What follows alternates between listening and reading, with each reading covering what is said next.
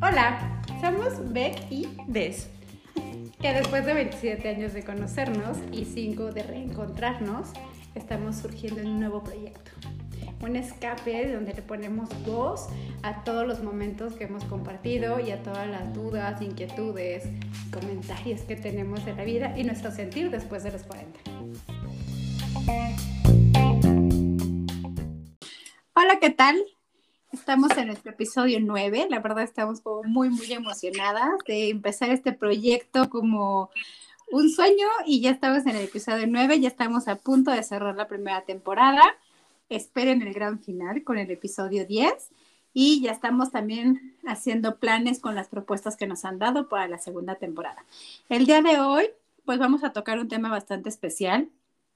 La verdad estuvimos pensando mucho la temática y justo una personita muy especial nos hizo la propuesta, nos sorprendió su propuesta por la edad que tiene, pero es algo bien importante que vivimos día a día y que a lo mejor no le damos como la importancia muchas veces o no volteamos a ver esto que son nuestros miedos en la vida, los miedos cómo van evolucionando, cómo van cambiando y lo principal, el objetivo de esto es pues cómo manejarlos, ¿no? O sea, cómo superarlos, ¿no? Claro. ¿Qué tal? ¿Cómo están? Como dice Rebeca, pues muy contentas de seguir con este proyecto. La verdad es que este tema en particular lo sugirió mi niña de 10 años, entonces fue como voltearla a ver y decir, wow, o sea, a esa edad también tienen que preocuparse por sus miedos, ¿no? O sea, ella me hacía como una referencia de, mami, ¿por qué no hablas de los miedos que sientes cuando eres niño y cuando ya eres un adulto?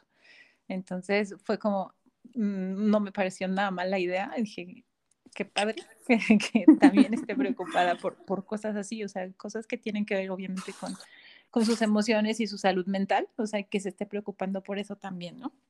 Pero qué importante eso que dices, o sea, que a esa edad tenga como una reflexión en cuestión de las emociones que muchas veces de niños o no las omitieron o no las brincaron, uh-huh. Digo, y no como que sea como queja ni mucho menos, pero como que estamos muy acostumbrados que un niño, si te dice, tengo miedo, no sé, a la oscuridad, es de, ay, no pasa nada, ¿no? Y pero como niño, y en cada etapa, yo creo que de tu vida, pues tienes ciertos miedos que sí pueden ocasionar que se generen un daño mayor, o que te paralicen para hacer otras cosas, ¿no? Entonces, creo que lo principal, lo más importante es, pues, no aminorar los miedos de nadie, ¿no? O sea, creo que cada uno tenemos ciertos miedos. El tema aquí bien importante y bien interesante con tu niña, pues es que lo sepa canalizar, ¿no? Y que sepa expresar, claro. Tengo miedo, ¿no? Claro, y es justo eso, o sea, no minimizarlos, no hacerlos pequeños.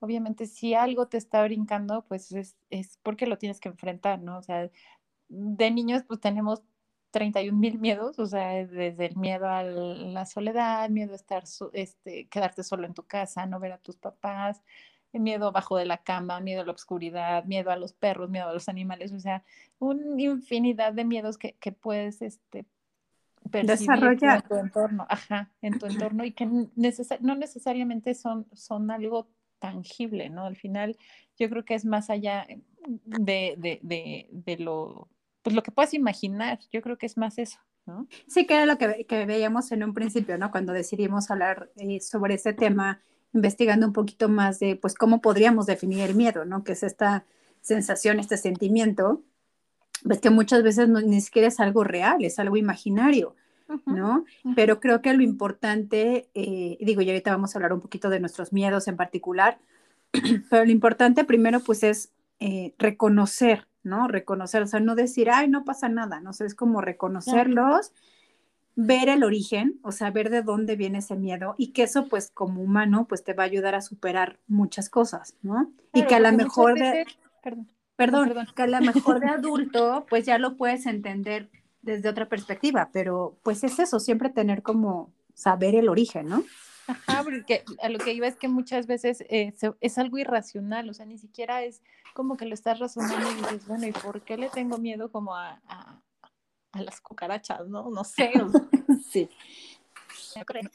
Pero es esa parte que no estás razonando y que dices, ¿por qué le tengo miedo a subirme a un columpio si en mi vida me he subido a uno, ¿no? O sea, es como un poquito tratar de enfrentarlo, pues, para poder seguir avanzando. Y que aparte yo creo que eso te puede derivar en una fobia, claro, ¿no? O sea, si no descubres el porqué, o si no lo aceptas, o si no aprendes a vivir con, pues se te genera una fobia, ¿no? O sea, que ya es un miedo irracional a algo. Ajá, y eso ya va un poquito más enfocado al tratamiento con algún tipo de doctor, algún terapeuta, algo así, ¿no? Entonces, yo creo que el momento de que tú ves que tienes como cierto temor, pues es hacerle frente, ¿no? O sea, de a ver, no pasa nada. Justo es como cuando eres niño, ¿no? De, pues es que le tengo miedo a la oscuridad. Pero ¿por qué si dentro de la oscuridad es lo mismo que está de día a lo mismo que está de noche? Obviamente, pues no alcanza, tus ojos no alcanzan a percibir, ¿no? Que se esconden entre los objetos que tienes ahí. O sea, al final yo creo que la imaginación es cuando juega como un papel muy importante, ¿no? Cómo te hace esas malas jugadas y terminas viendo cosas donde no hay, ¿no? Claro, y aparte, o sea, es que sí, o sea, tu mente es, o sea, nuestra mente es como súper poderosa, ¿no? Y no... Que ahora, viendo desde la otra perspectiva el miedo, pues también es bueno, de cierto modo, verle el lado positivo al miedo, porque también eso hace que tengas un cierto límite, que no te pongas en riesgo, ¿no? O sea, al final del día, el tener miedo a algo es porque, pues, estás limitando, o te estás delimitando lo que, pues, se puedes llegar a exponer. Y creo que, en cierto modo, es bueno tener esos miedos, porque también sería como... pues demasiado riesgoso el decir no le tengo miedo a nada y me aviento y a ver qué pasa, ¿no? Entonces creo que también es un buen límite, pero tenerlo como eso, como saber que es una limitación de lo que algo que tú no quieres o no te gusta, pero pues sí saber de dónde viene, ¿no? Por ejemplo, ahorita mencionabas la oscuridad. En mi caso, bien particular, pues yo siempre, o sea, desde que tengo uso de razón, sí le tengo mucho miedo a la oscuridad, o sea, mucho, o sea, yo soy una bolsa de miedos en toda mi vida, ¿no? O sea, de niña era miedo a los perros, miedo a la oscuridad, miedo a los truenos, miedo a la lluvia, o sea, a muchas cosas, pero creo que algo de lo que puedo sentirme bien es la forma como que mi mamá trabajó conmigo esos miedos. O sea, nunca desacreditaba mi miedo, pero me decía, pues es que ve de dónde viene, ¿no? O sea, le tienes miedo a un ruido en la noche, pues párate y ve de dónde viene. O sea, siempre va a haber una explicación, ¿no? Que puede ser real, que puede ser imaginaria, o que puede ser, como en tu caso, que tienes como un sexto sentido, pero al final del día es una explicación. El chiste es que tú le encuentres una explicación a tu miedo, y entonces... pues lo entiendes mejor, ¿no? Claro, esa partecita de, bueno, pues es que escuchas cosas o ves cosas. En mi caso, como lo dices, o sea, esta parte de tener como un sentido más o desarrollado y escuchar o ver cosas que la mayoría de la gente no las puede ver a simple vista, o sea, realmente sí te genera miedo. Entonces, ¿qué haces? Pues mejor te quedas callado, ¿no? Así de, y te tragas literal el miedo. Prefieres no investigar, prefieres no saber antes de querer poner tu cara de valiente y decir, aquí no pasa nada, ¿no? Pero aparte es bien interesante cómo lo vamos modificando a través de la edad, ¿no? O sea, como tú dices, a lo mejor tú esta parte que tienes como muy desarrollada de sexto sentido de niña te daba miedo, pero ya hoy como adulto pues le das una explicación y dices, bueno, pues yo tengo sensibilidad, y pues ya no tendría a lo mejor ni por qué decirlo, sí decirlo, pero ya entiendo el por qué, ¿no? O sea, es darle una explicación. Sí, la mayoría de las veces dices, bueno, son cosas que están, son cosas que... Y tampoco te vas a poner a pelear contra todo el mundo en tratar de explicarlas, ¿no? Entonces simplemente es de, bueno, está ahí, me hago un lado, no me molesta, no lo molesto, ¿sabes? O sea, esa parte, pero sí, o sea, enfrentarte a algo así de niño, pues sí es muy complicado. Entonces, yo alguna vez me dijeron, todo lo que tengan tus hijos que decirte, créeselos, o sea, todo. Entonces, tú ya vas a ir como sabiendo discernir que sí es cierto, que no es cierto, que está intensificado, que pues para nada es real, ¿no? Pero prestarle atención a los miedos de algún chiquito, de alguna niña, o sea, es como volver a ponerte los zapatos de niñito, de tus tenis de chiquito, y enfrentarte como a ese miedo de esa edad, ¿no? O sea, como de, ay, bueno, pues igual y el miedo me lo ocasiona, no sé, un ruido en la noche, ¿no? Entonces, bajarte a ese nivel y tratar de entender la mente de un chiquito, sí, claro, pues para que sepas la magnitud de su miedo, ¿no? O sea, no minimizarlo, no ignorarlo, no hacer como que no pasa nada. Exacto, creo que eso es lo que, o sea, y eso es lo que reiteramos mucho, o sea, como, y no solo los niños, o sea, en general a todas las personas, pues es como ser muy respetuoso, por así llamarlo, o sea, como ser empáticos, pues que cada quien tenemos ciertos miedos, ¿no? Y que cada quien luchamos, pues, por tratar de superar esos miedos, ¿no? Y que en lugar de que ayudes a una persona diciéndole, no pasa nada, digo, yo conozco personas, digo, en general yo tengo como miedo a los bichos, pero hay personas que yo sí veo que tienen un miedo exacerbado a los bichos, ¿no? O sea, no vas a ir a molestarlo, a ponerle 1000 bichos, o sea, porque es como jugar con sus emociones, claro, y creo que no es un respeto, o sea, y creo que pues es eso, que muchas veces no volteamos a ver nuestros miedos, y muchas veces esos miedos pues nos impiden hacer otras cosas. No, o sea, y reitero en mi caso, porque pues sí, siempre he sido como bastante miedosa. Yo creo mucho que porque ya nacemos así, o sea, ya traemos como un cierto personalidad y aparte pues también donde te desenvuelves de niño y la forma como te educan y demás, pero, o sea, sí es como, pues es como un reto estar como superando los miedos. Y que al día de hoy yo digo, o sea, de todos mis miedos, poco a poco los he ido superando, pero también siento que mucho por parte de los miedos que he tenido, muchas de mis habilidades y aptitudes que tengo, como que no me han dejado ser, porque me da miedo, o sea, a lo mejor yo a veces digo, híjole, yo sí podría hacer esto, o veo a alguien más que está haciendo algo similar, digo, yo sí lo podría hacer, pero me muero de miedo, ¿no? Entonces también los miedos son un paralizador, o un reto para que lo superes, ¿no? O sea, para que brinques a la siguiente etapa. Claro, entonces sí hay que hacerles caso. Tenerlos presentes, ¿no? O sea, realmente como dices, al final pues te pueden paralizar, ¿no? Te pueden decir, oye, ¿sabes qué? Por ahí no vas cuando tú realmente sí lo quieres hacer. Y pues ejemplo de esto, o sea, tenemos miles, ¿no? O sea, desde el hecho de treparte a una montaña rusa, o sea, que al final pues no te pasa nada, o sea, y lo puedes enfrentar, o sea, está padre, ¿no? O no sé, aventarte de un paracaídas, no sé, 1000 cosas, ¿no? Al final yo creo que la manera en cómo agarras el toro por los cuernos, pues va a definir mucho de cómo te desarrolles como persona. Y que también vas definiendo qué te gusta y qué no te gusta, ¿no? O sea, porque no tampoco es de decir, ay, porque voy a superar todos mis miedos, me voy a trepar al bungee, ¿no? Pues no, porque a lo mejor, por ejemplo, pues no sé si actualmente no nos gustan las alturas, o sea, yo sé que no me gustan las alturas, pues no me voy a exponer a una altura, o sea, no voy a superar un miedo, o sea, me va a dar más terror aún trabajando, o sea, no. Aquí voy a hacer un breve paréntesis, porque esto es reciente. Hace poco comentábamos de una experiencia que tuvimos en la prepa, que salíamos 3 amigas, o sea, Rebeca, Caro y yo, y salíamos y nos encontramos un camión de la CFE con estas canastillas que tenían a los lados, o sea, como para cambiar las luminarias. Y de pronto, ¿por qué no? Se me ocurre, oigan, ¿por qué no nos subimos a las canastitas estas? Ay, ¿creen que nos dejen? Ah, sí, voy a preguntar. Entonces ya, me bajo, le pregunto al señor. O sea, yo creo que ahorita hacen eso y los corren, ¿no?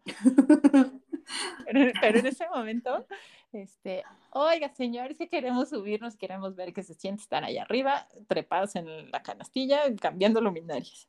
Ah, sí, ¿cómo no? Súbanse. O sea, estábamos a no sé cuántos metros de altura, habíamos pasar los coches abajo de nosotras y sin miedo.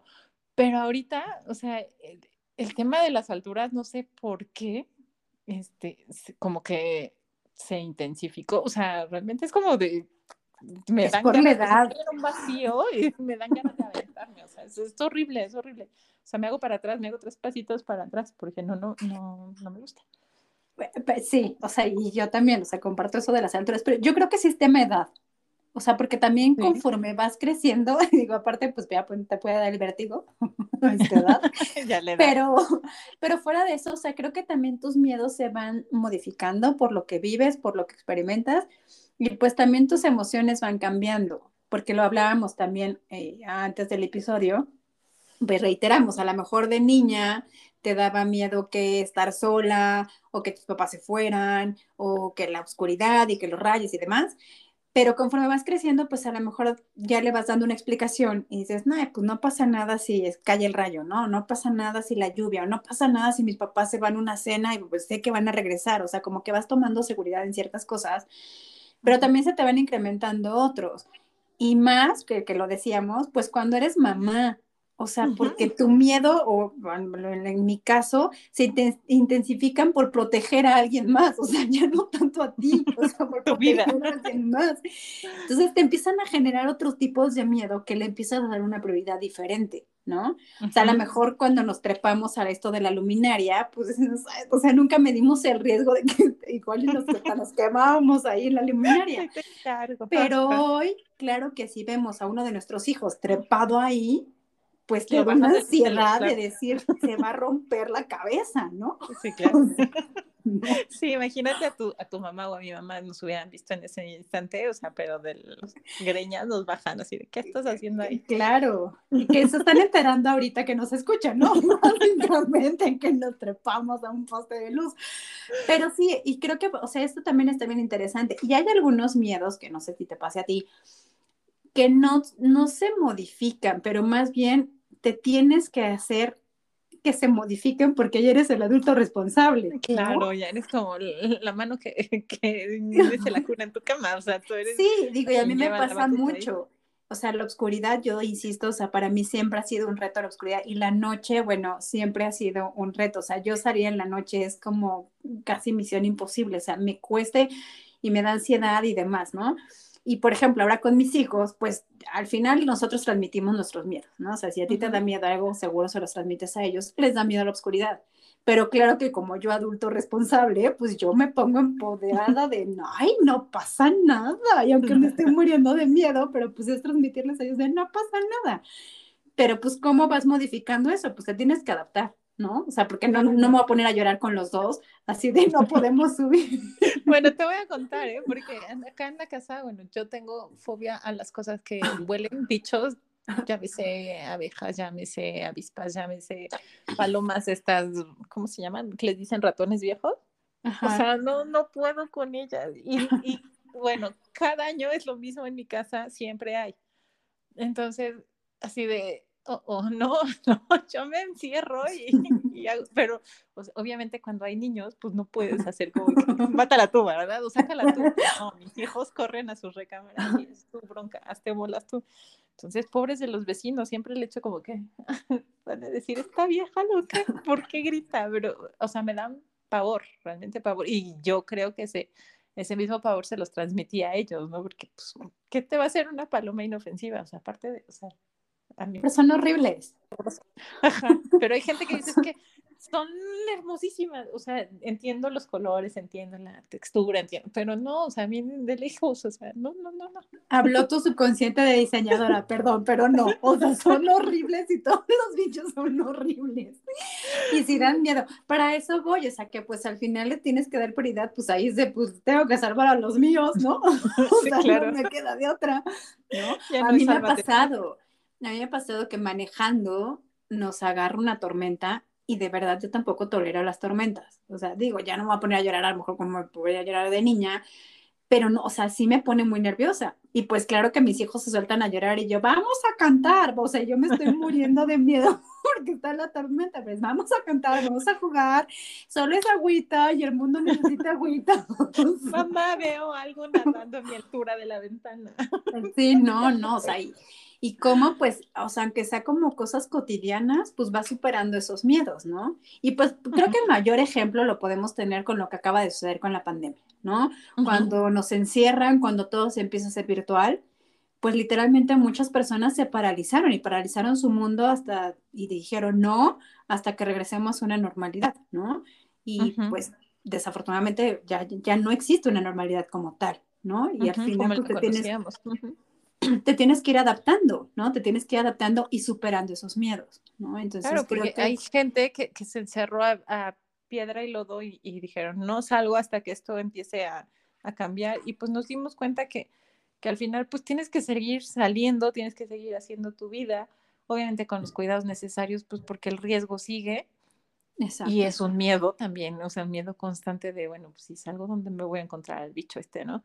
Pero al final, pues tienes que seguir adelante. De eso se trata, yo creo que este tema, o la vida en sí, o sea, de, bueno, pues te pasa esto, pero tienes que seguirle adelante.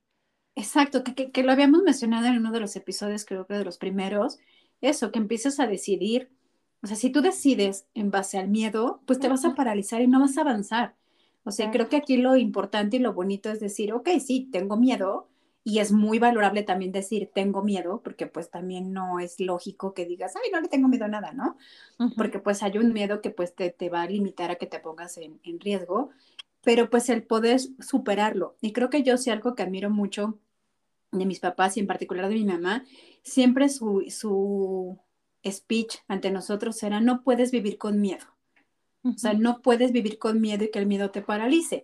O sea, sí, está bien, te pasó esto, te da miedo, pero bueno, tienes que superarlo porque hay más cosas importantes que hacer. O sea, por ejemplo, hay una frase que siempre me ha dicho mi mamá toda su vida es, tú tranquila, yo nerviosa. Era como yo pasarle mis nervios y mi miedo a ella, ¿no? Es decir, pues tú fluye, porque me decías que no puedes disfrutar la vida si tú cruzas la puerta y vas a pensar que te va a caer un rayo, y que te vas a accidentar, y que vas a chocar, y que vas a, o sea, me dices, es que si, no, entonces nunca vas a disfrutar la vida, no vas a aprender a manejar porque vas a pensar que vas a chocar, no vas a salir a una fiesta porque vas a pensar que te van a emborrachar, o sea, es como, claro, disfruta la vida, cuídate, toma precauciones, pero no le temas a la vida, porque pues al final es eso, ¿no? O sea, es disfrutar la vida y con todas sus emociones. Y que al final te des cuenta que, pues, o sea, a pesar de ese miedo, pues todo sigue, ¿no? O sea, ahorita que estabas comentando todo esto, o sea, ya hacía como una analogía, como, por ejemplo, una vez que te rompen el corazón y que te da miedo volver a confiar en alguien o volver a irte a enamorar, es como, pues, de todas formas va a suceder, o sea, obviamente, pues, si te cierras va a costar más trabajo, ¿no? Pero de que vas a salir de ese trance o de esa ruptura, pues tienes que salir, ¿no? O sea, tú decides si lo haces con miedo o si lo haces sin miedo. Al final yo creo que el miedo es como una resistencia al cambio al final del día, o sea, es como te frena, pues, hacer cosas que realmente igual y si las quieres hacer o igual y si las quieres probar, ¿no? A evolucionar, ¿no? Y creo que dijiste algo bien, bien bonito, porque muchas veces en las relaciones, o sea, de pareja, es el miedo a no estar solo, el miedo a mirarte en otra perspectiva que no sea con alguien, que no te deja avanzar, ¿no? Y que a veces, pues, te quedas ahí porque dices, pues, tengo como... Es como quedarte en tu área de confort y decir, no hago más, ¿no? Y que, bueno, también si alguien lo decide, pues está bien mientras lo disfrutes, mientras tú tengas paz, ¿no? O sea, si tú decides quedarte ahí, es porque vas a tener paz. Pero que sea solo por miedo a no estar solo, digo, y ya sé, relativamente poco ambas lo vivimos y pasamos una muy mala época, y creo que era esa, como que la necesidad a tener compañía, y no tanto por amor, ¿no? Entonces, en todos los sentidos, o sea, el miedo... pues puede tener ventajas, o sea, en el sentido de que te limita, pero pues precisamente es analizarlo, captarlo y decir, ok, por ejemplo, en mi caso, ¿no? Mi miedo a sociabilizar, aunque no parezca, aunque no lo parezca. O sea, yo sí tengo un reto para iniciar conversaciones con gente nueva, o sea, gente que yo no conozco. Pero muchos años padecí, o sea, la padecí mucho y me conflictaba mucho porque yo no sabía iniciar conversaciones. Hoy en día lo acepto, lo reconozco y sé que así soy y ya no me causó un conflicto. Antes me causaba un conflicto. Entonces creo que eso es bien importante, o sea, como saber de dónde, saber cómo y cómo aprender a vivir con eso, ¿no? O sea, cómo sabes vivir con eso, ¿no? Y creo que te lo decía hace poquito, o sea, hoy yo, después de 42 años, puedo reconocerme que a pesar de que yo internamente siempre me he visualizado como una persona exageradamente miedosa, he superado muchas cosas. Claro. Y he tratado de ser muy resiliente. Y entonces es como, hoy me siento orgullosa de voltear a ver mi vida de los 42 años y decir, wow, he hecho muchas cosas a pesar de mis miedos. Claro, y te lo decía hace poquito, o sea, y te lo dije y te lo vuelvo a repetir, o sea... Rebeca jura que es súper miedosa, pero yo creo que es la persona más entrona y más luchona y más, o sea, siempre está buscando por dónde hacer las cosas. O sea, a mí me genera un orgullo y una satisfacción tenerla tan cerca porque, o sea, como dices, volteas para atrás y volteas a ver todo lo que has hecho. O sea, Rebeca su casa, Rebeca sus hijos, Rebeca su coche, Rebeca su perro que adoptó, o sea, un montón de cosas que dices, de verdad, esta mujer es una mujer valiente. O sea, no se queda con el de, ay, pues, ¿qué va a pasarme? Y esa misma fuerza es la que muchas veces a mí, o sea, la mayoría de las veces me ha ido jalando así de, no, o sea, sí se puede, ándale, camínale. Entonces, realmente yo creo que digo, uno conoce y uno se autolimita o se pone como paredes, pero al final del día, o sea, todos los que estamos por fuera podemos ver que no siempre son las cosas así. O sea, yo te puedo decir, yo a Rebeca la reconozco como una mujer valiente, ¿no? Tal vez como un saco lleno de miedos, como decías. Ajá, pero es bien interesante, creo que podemos hacer otro capítulo. Digo, muchas gracias por tus palabras, qué bonita emoción. Pero sí, o sea, muchas veces nosotros pensamos algo y la gente nos mira diferente, ¿no? Uh-huh. Pero creo que aquí lo importante es eso, o sea, y que muchas personas yo veo que pues tienen como ese miedo y decir, o sea, sí está bien, reconoce tu miedo, pero ahora, ¿qué vas a hacer con ese miedo? O te quedas ahí, y si te quedas ahí, pues disfrútalo, ¿no? Claro. O sea, porque tú no lo puedes disfrutar. Vive con eso. Ajá. Y vive con eso. O, pues, trata de superarlo, ¿no? Uh-huh. Y que lo viví, digo, hace poco con los alumnos que tengo de la pandemia. O sea, decían, es que yo ya me doy de baja y pues, está bien. O sea, si para ti eso es lo bueno y lo vas a disfrutar, está bien. Y es una decisión que para ti está bien. Pero qué mejor es, pues, bajo esto, pues, vamos a brincarlo y vamos a seguir avanzando, ¿no? Claro. Entonces, creo que eso es como lo importante. Y es bien chistoso cómo van cambiando tus miedos. O sea, cómo, digo, hoy volteas a ver cuando eras niña y dices, ay, ¿cómo tenía miedo a eso, no?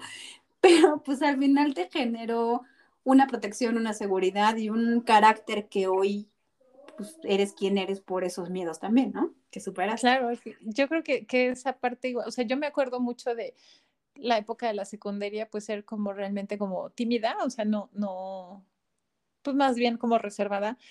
No sé en qué momento hubo un cambio así de, pues no pasa nada si le platico al señor de al lado, como esa vez que nos fuimos a Oaxaca, que mis hijos, no hables con extraños, y bueno, claro que la mamá ya estaba platicando con la gente de Oaxaca, ¿no? O sea, yo ya conocía todo el mercado.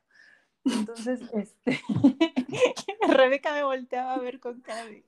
Que, por ejemplo, yo eso admiro un montón de ti, o sea, de verdad, la capacidad, o sea, si ustedes ven a Des, o sea, en persona, y dices, ay, pues es como bien reservada, bien así, pero tiene una capacidad, o sea, para conversar con quien sea, y como puede, o sea, yo volteaba a ver así como... ¿Por qué hablas con extraños? Pero aparte tiene tema de conversación con todo. O sea, como puede hablar de las montañas, de la naturaleza, del fútbol, de la ingeniería. Y yo así, ¿cómo lo logra? O sea, es que... Pero yo creo que en algún momento, o sea, yo creo que destapé esta parte, o sea, porque te digo, o sea, yo realmente me acuerdo en la secundaria era como más reservada, más tímida. Y de buenas a primeras, bueno, dije, no, o sea, no me voy a quedar sentada esperando que pase toda la vida y yo aquí como un muégano, esperando que, no sé, o sea, está ahí esperando. Entonces, yo creo que es uno de los, o sea, pues porque obviamente tienes, o sea, a mí me da pánico, o sea, por ejemplo, el hablar en público, o sea, yo sé que de pronto se me traba la lengua, o sea, es ese miedo escénico. Pero pues una vez que ya estás hablando con la gente, pues ni modo, o sea, lo disfrutas. O no sé, tal vez bueno, es que tú también viviste eso de los miedos justo ahorita que dijiste cuando entraste a la prepa, porque venías de otra ciudad. Yo venía de otra ciudad donde pues la gente es mucho más abierta, todo mundo se habla, todo mundo te hace tema de conversación, y llego aquí, la gente aquí en Pachuca es un poco más... pues más como de sus grupos, más celosa de sus grupos.